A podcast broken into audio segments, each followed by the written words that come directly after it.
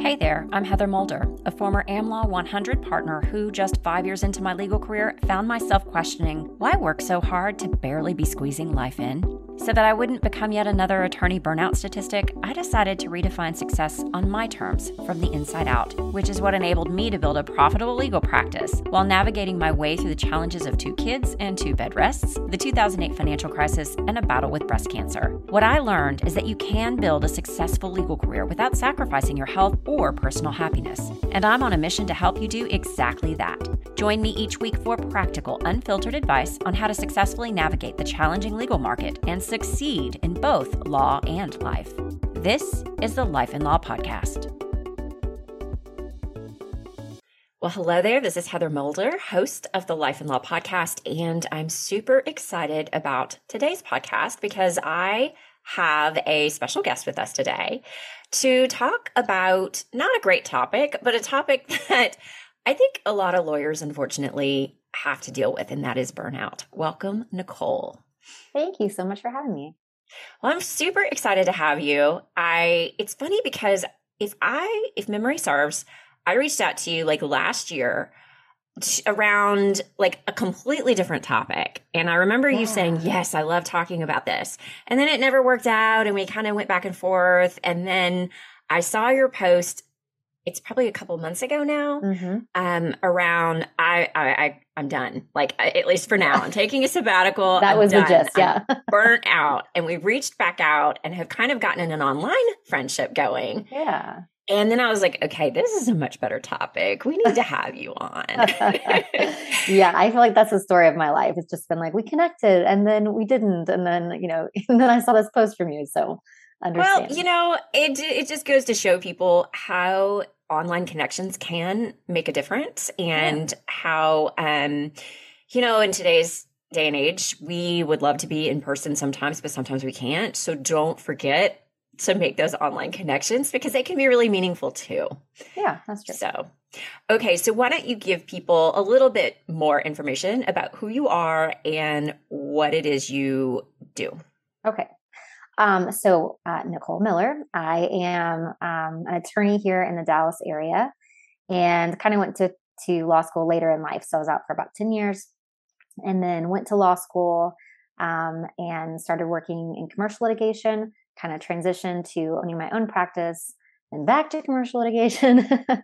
um, and now I am kind of working uh, kind of a little piecemeal. So I'm doing a little bit of legal work uh, as an attorney, but I'm also doing workflow consulting. So helping small and solo firms streamline their tech and, and kind of get things organized. And then also working with a recruiting company that is all ex-associates in the Texas area. So kind of a hodgepodge of things. So. And the the the big reason why you're doing a hodgepodge of things now yes. is why. yeah. So um, I it's always hard. It's a hard thing to start because it's I feel like there's so much that kind of has happened. But the reason I'm doing that now is that um, in June, end of June, so first part of July of this year, I basically quit all of the things um, and decided to take a sabbatical from everything. From, you know, at the time it was mainly focused on law because I, I was working full time as an attorney, but um, really just a sabbatical from the stress and the pressure and the um, and law and the legal environment and all of that, because I kind of felt like, you know, when I started law school, I started out at Baylor Law and uh, ended up transferring to S M U, but I felt like I hit the ground running and just kind of was on this treadmill. And like, you know, after law school, went straight to working um, at a bigger law firm and then kind of got into a groove and then COVID hit and then fell out of that groove, you know? And so, um, so I, I just decided like, I can't continue on this treadmill and I just needed a break from it all. Mm. Yeah. I think that it's interesting that you say treadmill. I think that comes up a lot for us lawyers. We think we're on this treadmill and mm-hmm. we go to law school a lot of times. And there's different people that go to law school for different reasons, right? Some people go because it's just the thing to do, or it's that next step that they think they should do, or they don't know what to do. And so that just seems like the easy thing to do, more school, right? Right. And I would say those people go to law school for probably the wrong reasons, because many of them end up later thinking, why did I ever do this? I didn't really want to be a lawyer, but I didn't know what I wanted to do. And I've had somebody on to talk to speak to that before. And mm-hmm. um, I'll I'll put a link to it in the show notes for this one if that's you got you out there. But then there's those of us who go to law school and we actually have some, you know, dreams around what we want or some thoughts around why. And yet we lose track of it so easily and so quickly. Mm-hmm. We just kind of get on this path, I think. Yeah. That we think is this pre-existing path we're supposed to follow. And do, do you, it sounds like maybe you kind of got into that groove mm-hmm. and just didn't think about it because it's easy to get caught up in it. Yes. Yeah. Yeah. And that's why I told my husband, like on my worst days, you know, during, as an attorney or during law school, I was like, I didn't like, I, I chose this. Like I didn't just go from undergrad because it was the thing. Like I had a family and young kids and I purposefully went to law school. And so in those moments, I was just like, this was no accident. And yet here I am, like miserable. Mm. Um, but yeah, I think that I kind of, you know, the treadmill analogy works well for me because, you know, it kind of like treadmills have these like pre-programmed paths, you know, you can do like um, a mile at this rate or whatever, you hit a yes. button and you just go. And then if you get into it and you're like, this was a mistake, it can be very difficult, you know, to stop it and to get off. And I feel like that's kind of what happened. I, I just kind of, you know, I, I graduated law school and took the bar and started working in that September uh, and, and really enjoyed my firm. I know you and I kind of spent some time at the same, at a same, the same firm, but um, really enjoyed the people and everything. It just was like, I was continuing to go at that pace. Mm-hmm. And um, it just set me up badly, especially for COVID. And I know a lot of people, you know, struggled um, during COVID, but I just feel like I was already just mentally, emotionally, physically drained. Um, mm-hmm. And then COVID hit and it was just like the first couple of weeks, you know, when it was like, oh, we're going to shut down for a couple of weeks, maybe a month, it's going to be fine. And then once we realized it was longer, mm-hmm. I mean, my mental health just totally plummeted and mm-hmm. um, just struggled, um, you know, trying to hold everything together and also school my kids. And then, then I still had a big law job, you know, I was trying to build those hours and everything. So I do, I feel like I kind of got on that path and just thought, okay, I'll just hit cruise control and just go. And um, ended up, my, my body was finally like, nope, we're done with this. We're not doing this anymore. So, so would you call it what you experienced, burnout? I would. I mean, I think, so the other part of my story is that my second year of law school, um, I was really struggling. I, not academically. I'm I'm such a nerd that that part of my my body or my mind or whatever just pushes through. It's like I'm just gonna I'm gonna get the grade, but everything else, like, like emotionally and, and physically and all that. And I was actually diagnosed with depression my second year of law school, hmm. and at the time I fought it hard, and uh, in part because I really didn't believe depression was like a real thing, which is sad. Uh, one, I'm a psychology major, so like I know it is, but I guess it was kind of like maybe it's not a real thing for me. Like this right. doesn't, you know, this isn't can't happen to me. No, yeah, it can happen to me. I'm invincible, clearly. Um, I didn't have time for it. Is really what it was. But I so I fought the diagnosis for about a year, oh. and uh, during that time, just really plummeted, and I finally ended up in a doctor's office just weeping. And she was like, you know, it's not like, it doesn't have to be this way. Like you are mm-hmm. making it so much harder on yourself. So finally my three L year decided to get medication and it completely changed my life. Like it, I always tell people, one, I wish I'd done it sooner, which is like the cliche um, getting on medication statement. But two, it was like a puzzle piece was missing.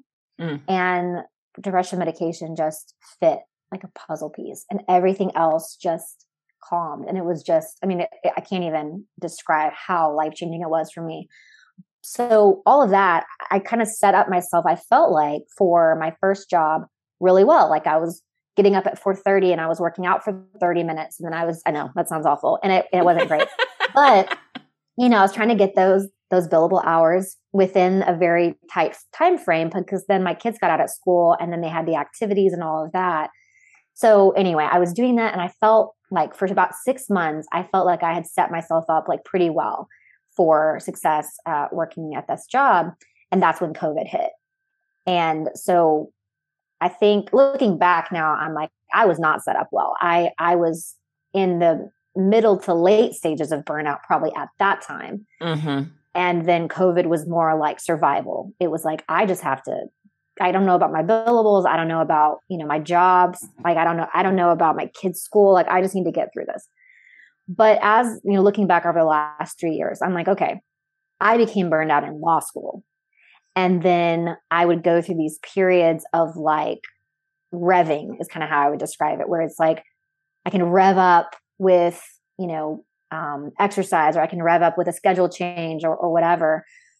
And I kept trying to change things in my environment to make it easier. I kept thinking like, okay, well, it's got to be the big firm. That's what it's got to be. That's the problem. And then it was like, okay, well, maybe it's, you know, the, the billable hour, and like just changing a bunch of different things. And in during my sabbatical, I realized like, no, it's majority of what, I mean, the billable hour is a big part of it for me. I know a lot of people can, can do the billable hour just fine, but for me, that was something that wasn't working. But I would say seventy percent of it was my, um, my boundaries or lack thereof, my lack of, um, peace in my life, because I had let go of the things that normally brought me peace. I'm a, I'm a Christian. And so like, there's a lot of, um, a lot of things that like practicing Christians do to bring peace into their life. Um, and I wasn't doing any of that.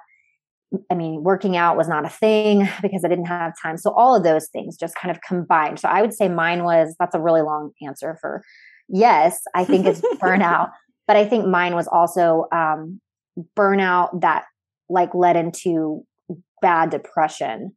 And so it was kind of like a, a tandem of those two things kind of combined. Mm-hmm. Okay. So there's a couple of things there. So number one, and I don't love that you this happened to you, but I love that you shared that you fought the diagnosis and doing anything about it for a year. Mm-hmm. Because I personally find, whether it's therapy, whether it's medication, whether it's coaching, that lawyers especially do this.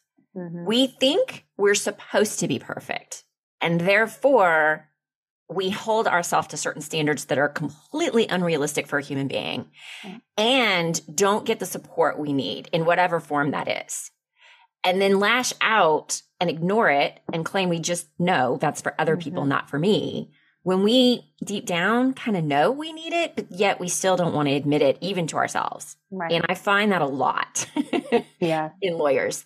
And for me, it's mostly with people who come for coaching. I got to say, the number of people who reach out to me and say something like, I can't do this anymore, I'll do anything. But then when it comes down to making the decision to hire a coach, hold back and say, no, I can't do that. Mm-hmm. That I then talk to six, twelve, eighteen months, sometimes two years later. And every one of them that I talk to later have done nothing about it, nothing. They've continued to go on down that same path. They're way worse off.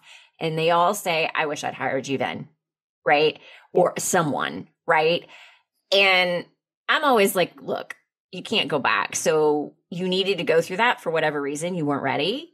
Now you are. Let's just move forward, because there's no point in like putting yet more baggage on ourselves saying, I should have, would have, could have. You didn't. So right. You're here now. That's what's important. But it, I'm, it saddens me like so much to see people choose to continually go through that. Yeah. And yet it's so common. And I think it's important that you shared that, because there are people out there dealing with something similar, I'm sure, that are listening to this, whether it's therapy that they need or medication they need, or to deal with some medical issue even. Like, there are attorneys who do that. Like, we do it in lots of ways. And I just hope it kind of hits you and, and, and it, it helps them realize, okay, I'm not special. This is something others deal with. And, and it gives them permission to admit they're not perfect. It's okay if they're not perfect. Go get the help you need, because there are people out there who can help you. Right. Yeah. And I think that one of the biggest lies that we believe, probably as attorneys, but also just, I think, as humans, is that we are the only ones struggling with X, whatever X is. Yes. And I feel like, you know, it's one of the, one of the only good things about the pandemic, you know, is that everybody was on the same page as far as like dealing with this thing. We were mm-hmm. all, I remember watching, uh, I don't know if you watched Some Good News uh, with John Krasinski. It was like the early part of the pandemic, and it, it was fantastic. You should Google it. But anyway, it was like, he was, he's a celebrity, and he, you know, he was trying to, to show like a made from home newscast about the good that's still happening. And it really, I mean, I joked that it got me through the first couple months of the pandemic, but it really did, because it was like this uplifting message. And I feel like so much was so sad, but I think for the first time, it was like, even a celebrity is going through what I'm going through. And so it kind of helps unite people. And I feel like that's the case with depression and anxiety and, and all these different things, is that whenever I have become vocal about depression, I get so many messages from people, and half of them are, I struggle with this too, but no one knows. And the other half is, I'm really glad you said this, because I think this is something that I'm going through, or I have felt this before. And uh, I just, it's it's amazing to me that so many people experience this and just kind of live with it and don't, you know, don't share with their colleagues or, you know, anybody that they're going through it. Yeah. And it's the worst thing you can do for yourself, right? Because mm-hmm. when you hold it in, it just makes it worse, because you just trap it inside of your head, which is pre-wired to think negatively and have these overarching, like, it's like a broken record. They just go over and over and over and over again in your head, and it makes you feel worse, and it makes you feel more isolated, and it makes you feel more alone, and you're not alone. Mm-hmm. And the same thing, it's interesting because I see this a lot in people who suffer from what we like to call imposter syndrome. And I have in work it ha- dealing with it myself early on, and then several times, honestly, through my career mm-hmm. in helping a lot of people with that. I have started to believe that a lot of it has to do with holding ourselves to crazy, ridiculous standards, and then never sharing with anybody how we feel. We lawyers, again, we hold ourselves to these stupid standards that don't exist, that nobody else holds us to. And because of that, we're afraid to share how we feel and think we're alone. And if you would just talk about how you feel to somebody else, you'll quickly realize everybody feels that to some extent. Mm-hmm. And, you know, there's a reason, there's stats out there around lawyers suffering from chronic stress that leads to massive anxiety and depression too. Like, I think lawyers are something like three point six times more likely to suffer from depression than the average person. Mm-hmm. Like, and I think a lot of this has to do with the fact that we hold so much in for so long, and the brain's not meant to deal with that in that way. Right. And at some point there is a breaking point for everybody, you know, so don't hold it in. Find somebody you can talk to.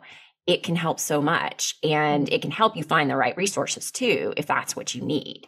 Yeah. The other thing that I found interesting about what you said was that a large portion of it didn't necessarily have to do with external circumstances, which a lot of us think of cause mm-hmm. our stress. It's all this external stuff.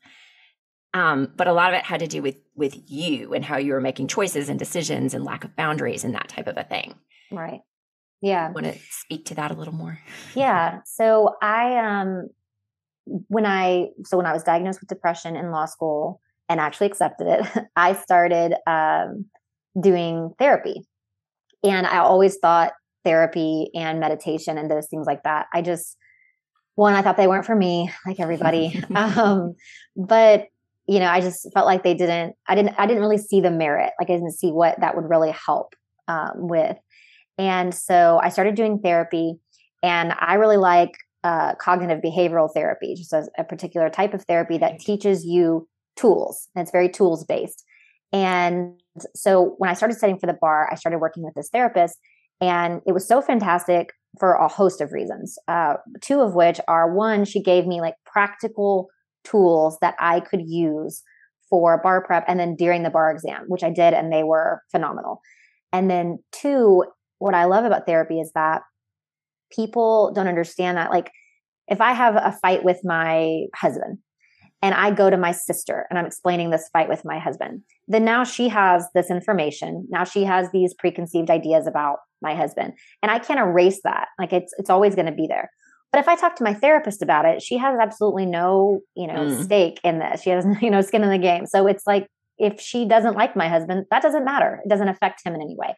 So I felt like I could burden somebody else who's not my family or my spouse or whomever with the things that I was struggling with. And there wasn't any kind of blowback from that. So that was really helpful. Um, but I, I just feel like, again, like so many attorneys just think, you know, that this isn't something that they need or um, that could benefit their life in any way. And it's just, it's obvious that just statistically, if you just look at it, one, like you said, we're all more inclined because of the nature of our jobs and how stressful and, and uh, pressure filled everything is, we're inclined to need it. But two, it really does work. It's very helpful. Mm-hmm. And so those, um, those tips and, and the things that I learned in therapy, I feel like were really helpful. Um, also just to be able to use in everyday life. And and I would say I love cognitive behavioral therapy. Um, I, m- both of my boys have done it to some extent as they've had to deal with things through the pandemic and, and learning. And I like it because, again, as you said, it teaches tools. It's actually, I've been surprised around how similar it is to coaching. yeah. um, in learning how they helped my boys and the tools that they gave them. Um, which is maybe why I love it so much, but right. uh, I do highly recommend. There's a lot of different kinds of counseling and therapy and stuff out there. And I think people right. sometimes have this in, inclination towards, I just go sit on a couch and, and, and, and talk, just share. Yeah. And just share. And it's like, it could be that way, but it also could be a lot of different ways. And it's up to you, you know, to be proactive for yourself and advocate for yourself to find the right thing that will work mm-hmm. for you based on what you need. Um, so there's that, but yeah. So, okay, so you you figured out, okay, I'm in burnout. I need a sabbatical. Like, how did you make the decision? How did you even like identify, I have to do this? This has got to be the answer for me. Yeah. So before I, okay, so I, I kind of joke that I have like a Goldilocks career as being a lawyer. So I started out at a big law firm and then I actually quit that and moved to, I opened up my own firm focusing on families with special needs and then went to a small firm. So I kind of feel like in each situation, it was like, this one's too big. This one's, you know, too small. And so I kind of settled in at this small firm and I was like, okay, this is going to be perfect because this has a great mix of all the things. And as I, and I loved the people, liked the firm. Uh, I was doing commercial litigation. So you know, I didn't feel like I was saving the world, but I felt like the work was interesting and, and stuff that I enjoyed. And I had actually, because I was, I had focused on my mental health and physical health and all of that prior to starting at this firm, I was actually not on depression medication and uh, was feeling very, very good. About three months in, maybe four months in, I started to feel very anxious. I started to, um, I was billing more hours than I wanted to that particular month. And I messed up on a project. Um, and I say messed up. I made a mistake on a project, which I know as an attorney is like, you know, unheard of. Obviously, like the worst thing that could obviously, possibly happen. Yet it happens not, to everyone. yeah. Like obviously I should not have gone to law school because I made this mistake. Mm-hmm. Um, and I just started to get very stressed. I started to loosen all the boundaries that I had put in place. So I was doing really well with like spending time working out and like eating well. And then I started skipping lunch because I didn't mm. feel like I had time.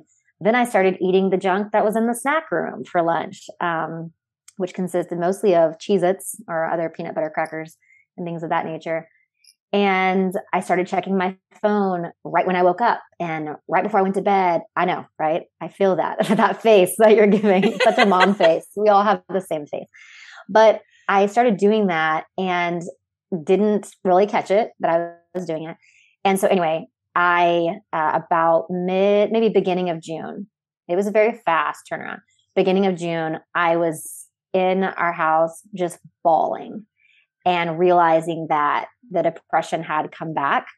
And I personally, from what I've read about depression and, and kind of how it works, I feel like my depression or, or maybe the the way that mine has manifested, is it's chronic stress that leads to like adrenal fatigue, that kills all of your, you know, you're, you're in fight or flight all the time. Mm-hmm. It tanks all of your stuff. And then your body goes into depression because that's your, all your, all your mechanisms have broken down. So that's what I feel like, that's kind of the progression I see. And so got back on depression medication. And again, within twenty-four, thirty-six hours, I felt seventy to eighty percent better. But I realized that my goal of not having to take depression medication and my goal of being a full-time lawyer right now were at odds with one another. And I went to my my mentor and, and one of the partners I worked with at this small firm for a regular meeting. And I'd already talked to my husband and kind of just said, like, I think I just, I need a break. Like, I need a hard stop on all of the things so I can reevaluate. So I went to this meeting with this partner, and he was like telling me like how great of a job. I, it was like a review. Apparently it was like, like a, yeah, like a five month review or six month review meeting.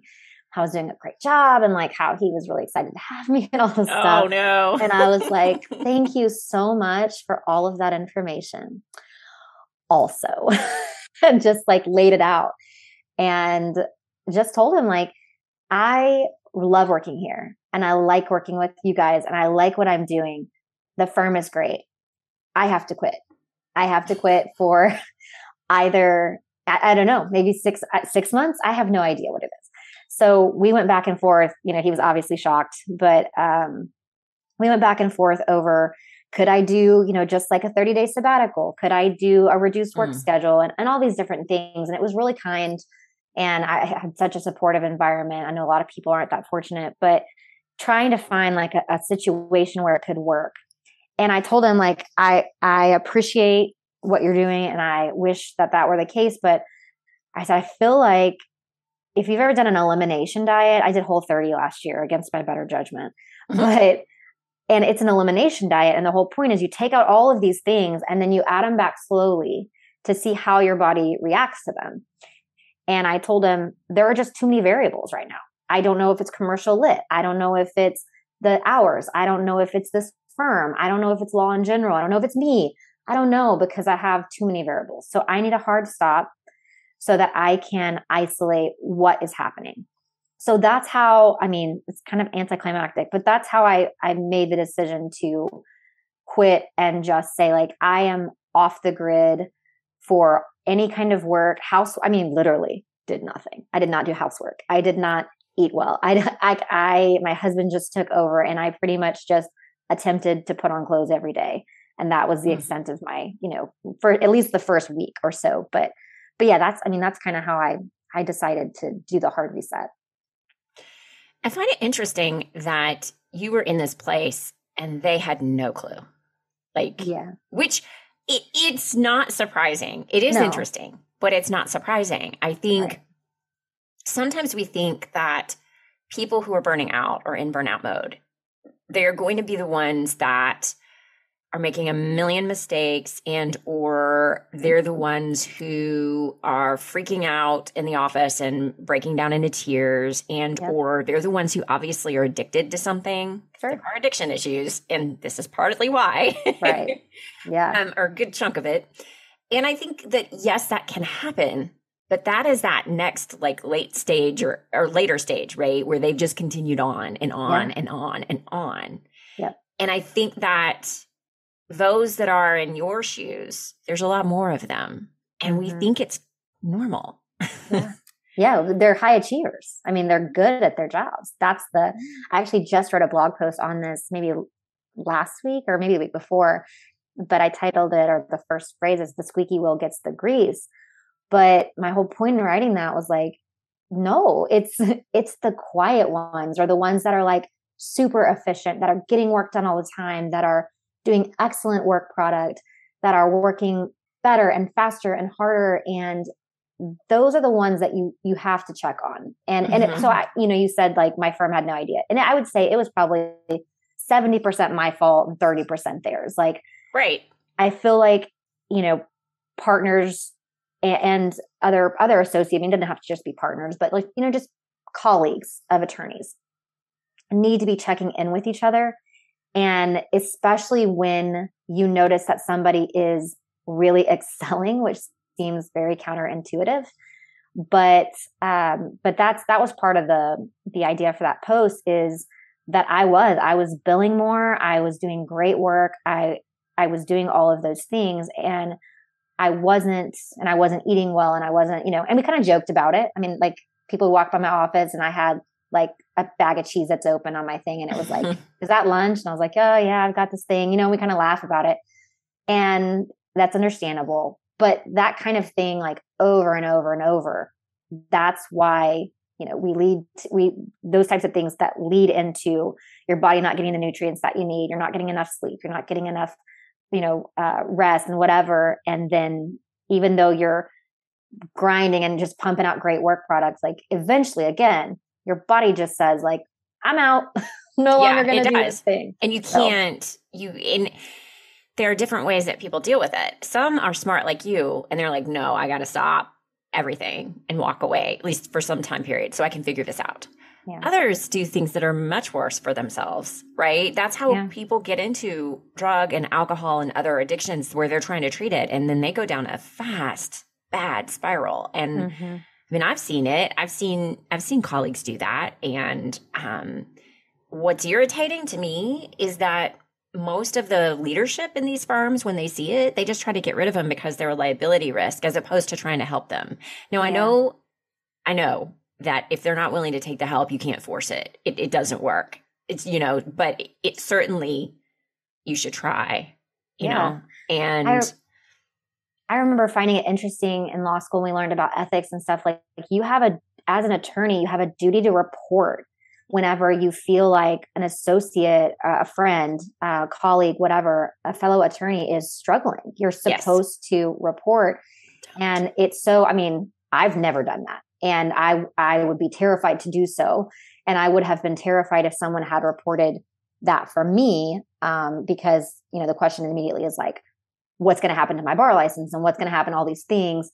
Um, but I mean, it, it is, we're, we're supposed to look out for one another. And like you said, I mean, it's up to us too. Like, we can't, I can't hide under a rock and then complain that nobody ever reached out. I, and I have, like I said, I've had great firms. I've, I've worked at some of the best um, fits for me, as far as like culture and, and friendships and things like that. But, you know, there's just, there's, it's law's hard, and it's hard intellectually, it's hard emotionally, it's hard physically, mentally, it's, it's just hard. And mm-hmm. if you don't have a support system, I mean, I'm blessed to have a husband who I can say to him, I have to quit my job. And he's like, let's do it. Let's make it work. And, you know, and family to support me and to take my kids when I've needed them, and, and doctors who will, you know, I, I have a great support system, but not everybody has that. And so right. that's one of the things, like, when that LinkedIn post went so viral, I had so many people reach out that were struggling. And I just was trying to encourage, like, hey, you're not alone. It's not just you. I have sixty messages just like yours from strangers, you know, who are mm-hmm. just telling me this is their life and this is how they feel too. Yeah. And I think a couple of things that you've kind of highlighted already, but I really want to bring this home. Number one, we all assume everybody's okay unless they say something. And that is just not the case, especially amongst us high achievers who never want to admit something's wrong. Right. Number two, it almost never shows until there are severe cracks and they're at like the breaking point, because we are so good at hiding, right? Mm-hmm. We are so good. We're such high achievers that we're so, so good at hiding. And so it is really important to have, like, each individual listening to this. And I've done, um, at the time that this comes out, I'll have already done this. It'll be out there. I had a, a podcast about my number one success strategy, and anybody who listens to this knows success for me does not mean just paper success, right? It means you're actually happy mm-hmm. and you're content, and you're not killing yourself for whatever successes you have. It means success in both law and life is to have a support network, like a, th- a really good one. And people may not think of that as a strategy, but it really is, because you have to be incredibly proactive, and you have to think about who are the right people. And it needs to be not just professionally, but personally too, right? The people can, that, that can hold you accountable for you and who you are, and can also check in with you. Mm-hmm. But it also, so each individual, it's on us to ensure we have that. But, and this is important for those of you listening who are in firm leadership, or who our partners or senior associates who help manage other people, it's important too to take care of one another and to check in. Like your example of, you know, the Cheez-Its and the the unhealthy lunches. And okay, so I had a rule of three times and there's something wrong. Like I need to check in, right? Like a three strikes mm-hmm. and you're out kind of a thing. So the first time, haha, joke about it. Second time, it's time to log this because hmm, this happened before. Third time, it's time to ask questions. Like, hey, yeah. what's going on? I've seen this three times now. Are you like, you know, do right. we need to help take something off your plate? Is there something we can do? Like, you know, be human. yeah. Yeah. And I, I think that's, that's the great, I mean, great example of the three strikes rule. Cause it really, we do, we, we joke about it. And, uh, because it seems like, like you've said, this is just how it is. We've accepted it as normal, and, uh, normal or common doesn't mean great. you know, mm-hmm. this is not the, this is not the abundant life I feel like we are, we're meant to lead. And, um, so yeah, I would say check in, you know, check in with your, your friends who are working in it. And like you said, if you see habits where you're getting emails from them at midnight, or, you know, you, you see it for, for a long stretch of time or, or several times, to check in, because it is, it's true. So many people don't, um, don't feel like it's their place, or they don't want to bother or whatever. And at least in my experience, I have never, not one time had somebody ask me how I was doing, like mm. truly asked me, like, how are things, and felt annoyed that they cared about my well-being. Right. I just, maybe that's a, an experience that some people have, but I just never have felt that. Um, the other thing that I did at this last firm that ended up really helping me was, there was a day where I made a mistake and I felt um, like the partner was upset with me, whether or not he actually was. I felt that.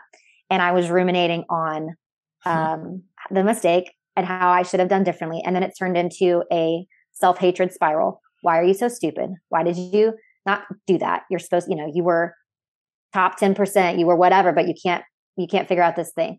So then it started into that. So what I did was I, I made a Slack channel with um, the other associates. We had a, we had a all attorney one, and then we had um, another one, I can't remember, but then we didn't have like just an associates channel. So I made it and I said, I need to hear your biggest mistake right now. I need to hear that. And everyone started throwing in their mistakes. And they were, there were some of them like missing an appeal deadline. Mm-hmm. That is a large mistake. Yep. But she explained how she had made it and felt really dumb and all that, and how they had remedied it. And everyone kept saying, oh, I did this, but then the partner did this and we were able to get this moved. Or, and in each situation, it was resolved. And my mistake was I, I missed a case. I think in a, in a um, motion I was writing, there was like an, an opposite case that I didn't cite to. And I just remember sitting there thinking, oh my gosh, like everyone here has made mistakes, and they're all like, you know, in my mind, my mistake was huge and was just unfathomable.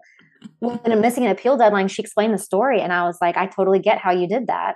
But it was still reversible. And I just mm-hmm. felt so much better. And I remember at one point, um, I was telling a partner that we had done this, and he told me his biggest mistake.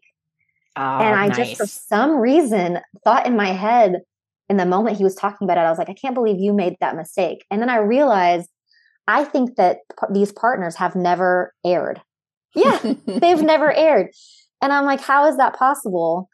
Like, why would I think that? But I just, when he told me his mistake, I just felt such a relief. So that's another thing. It's just kind of a silly thing. But again, when you think that you're the only one that would have made that error, or you're the only one that ever makes mistakes, to hear other people that you think are great attorneys or are partners at great firms and stuff tell you, I did this once. It was just, I don't know, it was freeing for me to feel that, to hear that. And it's a perfect example of why it's so important to talk to other people and connect and actually share, because you'll see, oh, I'm not alone. I'm not the only one who does this. And I have news for people out there. Like I, I made mistakes as a young associate, as a mid-level associate, as a senior associate. And guess what? As a partner too. Right. I still to this day remember the, one of the biggest mistakes I made as a partner that ended up with not so good consequences. I mean, nothing got screwed up in the deal, but it was, the client was very unhappy and I lost the client over it. I mean, mm-hmm. it happens all the time. People do these things. And by the way, the funniest thing about, wasn't funny at the time, but looking back, it kind of is. So I had, you know, I love to talk about how I kind of figured things out. I figured out how to ba- have boundaries. I figured out how to like manage my practice and do it in a way where I felt very balanced, even as a partner. And I did. But when I came back from being out for almost a year for my cancer battle, and it was halfway through the next year, and I was really just starting to take on fully like a full-time schedule again, I wanted to prove myself. This is where we get in trouble. Right. I wanted to prove myself. I wanted to prove I was back. back. I You're could back. handle everything yeah. in stupidly ways that I had never done pre-cancer. I'd always like had more help, right? Mm-hmm. And so I had a big closing for a big client, and I was scheduled to go out of town to visit my mom and take my boys, and I did not hand it off to another partner. I decided I would handle it on my own. Mm. And while I was there, a bunch of information came to light that we hadn't known, and it just, the shit hit the fan completely. And guess what? My mom lives in the mountains in North Carolina. They mm. lost all internet and phone access for a day in the midst of all of this. Right. And all kinds of crap happened. It just, it was a mess, right? And it ultimately turned out fine, but the client was very unhappy. She felt like I had not discovered some things. I don't think it, that was fair, but because of all this other stuff, she kind of attributed other things to me, and I lost the client over it. And it was horrifying. It was terrible. I, I like, I felt terrible. And, you know, I also was ashamed that I did that as a partner until I shared with people. And then they told me, yeah, that happens. Like, it sucks. What are you going to learn from it? Right. And so right. Yeah. I just want to say that it happens to everybody, no matter what level you are. And the important thing is to learn from it and to share with people so you don't totally lose sight and go down that horrible spiral that your brain wants to go into. The worst. Yeah. I was just teaching my son this. I have an eleven and seven year old. And uh, I was telling my eleven-year-old he had made a mistake. And I said, yeah, so what did you learn about that mistake? And he said, oh, I learned that I shouldn't do X. And I said, yeah, you know, the great thing about mistakes is they always teach you something. Whether or not mm-hmm. you choose to learn the lesson or continue doing the thing you were doing, that's a different story. But I remember just thinking there, and I feel like I heard God whisper, like, I hope you're listening. like, you know, like, you know, it's just – I. And I thought, yeah, I, for some reason, feel like as an adult, it's just unacceptable as a, as an attorney, maybe as a mom, you know, sometimes I talk to these new moms and they're just like struggling so much. They're like, I just don't know how to do X. And I'm like, parenting is just guessing. You're just guessing mm. all the time at the best thing. Obviously, as an attorney, there's hopefully less guessing, but you know, we're all human and we're just trying to do our best. And I find that owning the mistake is ninety percent of the battle, you know, and, and oftentimes the people that you're working with, if you say, I did that, that was my mistake, next time I will do this, I apologize, that person has so much more respect for you yes. than if you attempt to cover it up, try to work it out on your own, spin your tires for a long time, eventually have to report it to the partner who then's mad that you didn't come to them sooner. You know, it's just better to just say, yeah, I did that, that was my mistake, here's what I have put in place to prevent it in the future. Um, and move on. Well, and just note that the trust is not lost because the mistake is made. They lose trust in you when you try to cover it up and deal with it without taking full ownership of it. And mm-hmm. so by readily, as soon as you figure it out, admitting, okay, this is the mistake I made. Here's what I've learned. Here's what I'm going to do moving forward. They're not losing trust in you that way. They've seen mm-hmm. that you've learned something from it and they can trust you again. Yeah. And I think that's where people really mess up. And F Y I, it's an ethics violation to try to cover it up. So, so maybe don't do it for a couple reasons. yeah. But okay, so you've taken this time off. You are now doing other things, but you're doing them like little things here and there, right? right. Like three different things. But how are you um, guarding against this happening again? Like, what are you, what have you learned that you need to be doing that you either are doing or you're exploring that you know you need to continue to work on so that you don't end up back there? Yeah. So my husband and I have had this conversation a bunch of times uh, when we were first married about setting up guardrails, you know, so when you, when you, um, go to like a cliff or something, there's always like the the bar, the safety bar that's like not at the edge where it's super uh-huh. dangerous, not even a couple feet near the edge where it's pretty dangerous, but it's like pretty far back so that even if you were, you know, once you hit the rail, you know, you're in trouble. Even if you go a little further, you're at least still alive, but then there's the cliff. And I feel like the thing about boundaries is we treat boundaries, we being me, I don't know, people like me, treat boundaries like they're fluid. and the, and they're not. They're meant to be a guardrail. And there are times that a boundary, you know, you can go past the boundary a little and still be okay and then get back on the other side of that guardrail.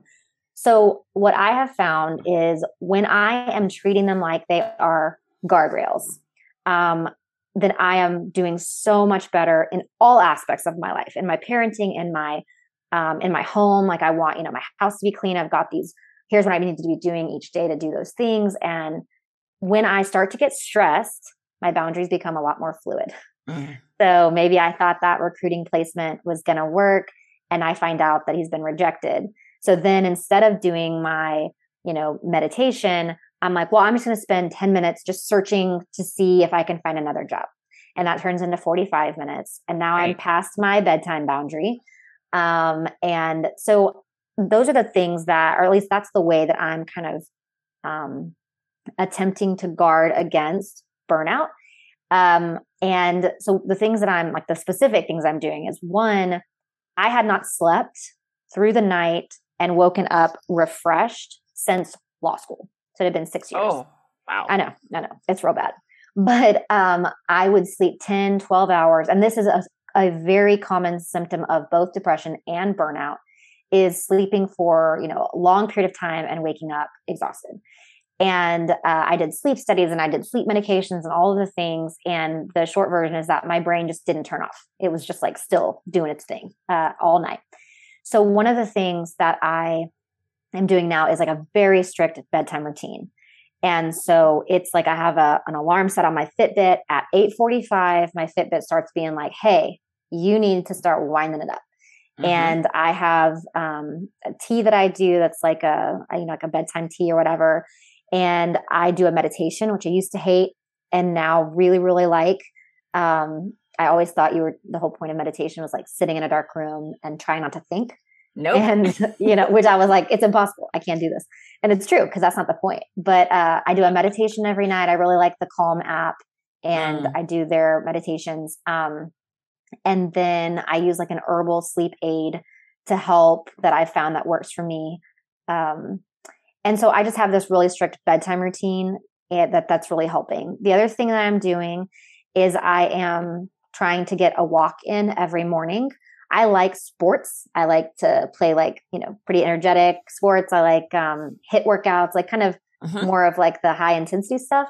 But for burnout, depression, adrenal fatigue, you're not supposed to do, you're supposed to do low impact everything, which is super right. boring to me, but I'm trying to be good. So I'm doing, I actually listen to the Life in Law podcast as I'm, I'm, I'm, that's not a shameless plug. Like I honestly do.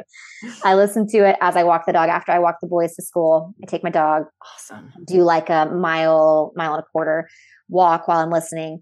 Um, and so I, I feel like I'm still growing and like, I'm still making progress in like what my, you know, the things that I'm wanting to do, like Life in Law. One of the things I like is there's been a lot of talk about like mindset and things like that. I know you directed me to some of those episodes. So I've been listening to those. I feel like those help both my mental health and my, you know, burnout journey, also help me in my different, the jobs that I'm doing. So I do that. Um, the other thing that I do is I try very, very hard not to touch my phone for the first about hour and a half after I wake up mm. to hour and maybe, maybe I have two hours before bed, because what I found, you know, it's the blue light and, and screens and all that, that's true. But for me, when I check my phone at night and I have that, like I, for example, I see that that interview didn't go through. Right. Then immediately you want to fix it. I want to fix it. Yeah. And so my brain's like, here are the seven hundred ways that we can go and then do this thing. So, um, I know as an associate attorney, that's very difficult, especially if you work at a place where, you know, your partners expect you to be very responsive and all of that. Um, but in my opinion, you know, there's nothing, if I'm not going to be working, like actively working, at night, there is no reason to be checking my email. Um, if there's I no am, purpose for it, right? There's no because purpose other than to cause your brain to start trying to fix it when yeah. you're not really going to do it, or at least you're not supposed to do it until yeah. the next day. Exactly. And like, there are a lot of people I know that they're, they're night owls. They like to work at night. Totally fine. If you are going to sit down at eight o'clock and, and crank it out for two hours, that's fine if that works for you. But for me, this is like, I'm just going to check and see what emails I have. And inevitably it's like the things that cause drama. So that's, that's one thing. And then the same thing in the morning. Um, if, you know, you want to check your email to see like what things you have for the day, that makes total sense, especially like before your kids get up, before, before you get to work. But for me, like that first hour needs to be slow and not trying to plan my day and trying to just wake up. And, you know, that usually for me, it means like I'm, I'm trying to get the kids food and breakfast and lunches ready for the day and make sure they have all their stuff and whatever. But I just can't, I can't turn my brain on that quickly mm-hmm. without it going from zero to sixty like that. You know, I need right. that time. So those are a couple of things that I've put in place that I find have really made a difference when I treat them like guardrails. Mm. The trick will be continuing to treat them that way, yes. right? Yes, for sure. It's so hard here's, work. Here's what I would say to that. And I think hopefully you will find this. What what I have found is, I mean, I I was able to compartmentalize really well as a lawyer. And so I could check things and just and say, okay, but I also had very, very clear boundaries with clients. Like they knew I was not going to go do the work. They knew, like I made it very clear. Mm-hmm. If it's a true emergency and I need to be attending to something, you need to text or call me on my cell. And that very rarely happened because they also understood what a true emergency meant, right? Right. And so if it happened, it was a real thing. And there was real reasons for it. Very rare, especially in my line of work. I was a corporate finance attorney. So usually that was something's blowing up on a deal that's closing in a day or two, and mm-hmm. we need to attend to it immediately because we need to get it to close. Right. But that didn't happen that often. Um, other than that, like, they knew. So I would check it just to say, because I wanted to know, like, okay, what's ahead of me for the next day? And I was very good about just looking and logging, right? Okay, no, no, no, no. Oh, that's come up. Might need to, I need to address this in the morning. I need to keep that in mind or note mm-hmm. it, right? So I don't forget. Um, because I liked to look ahead a day to kind right. of plan my day. And then yeah. the next morning I would take like five minutes to do the same thing, right? But it didn't take as long because I'd already thought about the night before, what are my priorities for the day? And so I was very good at that. Now, when I came out and started my own like practice, like coaching practice, I actually found it harder at first. And so mm-hmm. I had to really train myself to not check and it, you know, not check at night, especially because my night is with my boys. And what I would say to that is what I've learned and what I think I've seen a lot of my clients, and I hope happens for you, is over time, you retrain your brain to think differently about these things. Because over the course of a, about a two-year period of like setting my phone aside after a certain time and just not looking at it, it got to the point where I'm like, oh, I don't have the same reaction now if I look at it as I did then. Because I went so long knowing the world's not going to fall apart. It's yeah. like you retrain and you start actually thinking differently. And so now I can kind of look at it and go, oh, okay, for the same reason that I did before. And go, mm-hmm. okay, because people sometimes schedule appointments last minute or reschedule things and I don't. And so I like to look for that purpose. But I also have a very limited purpose, right, for why I'm looking. Mm-hmm. So hopefully you get to that point. The other thing I'd say is there's probably lawyers thinking, yeah, I could never do that. That's too right. long. Or first off, I would say you don't necessarily have to do it for so long, right? right. Maybe it's the first half hour when you wake up. Maybe, you yeah. know, whatever. Um, you need to do what works for you. But secondly, I need you to challenge that and ask if that's really the case, because I'm willing to bet you can put your phone away in the morning for a period of time and in the evening without there re- being re- severe repercussions. And it's important for you to figure out how to do that so that you, because you are allowed to have a life yeah. and people expect you to, so that you can show up fully when you do show up for work. So find a way to make it work for you. Yeah. No, I think that's good advice. Cause it, that's the thing is like, I would say if you're, if you my opinion is, if you are working at a place where they expect you to be on call all the time and, you know, responding to emails the moment they're in at any time, if that's not working for you, find something else. I mean, if it, yeah. if it's not working, because that's, it is, it's very difficult. And I know as an associate, I mean, commercial litigation's different in that, you know, you might get a call or an email at six p.m. because this client just did this thing and now you've got to file an injunction or you've got to do, you know, things just change very rapidly. Uh, what I liked about the last firm that I was working for, they told me, you know, after five, it, we're not, like, if I send you an email, it's not for that evening. Um, if I call you, then it's at least more important. But generally, they they were very good about respecting after hours, they, even with litigation, I mean, which is mm-hmm. amazing.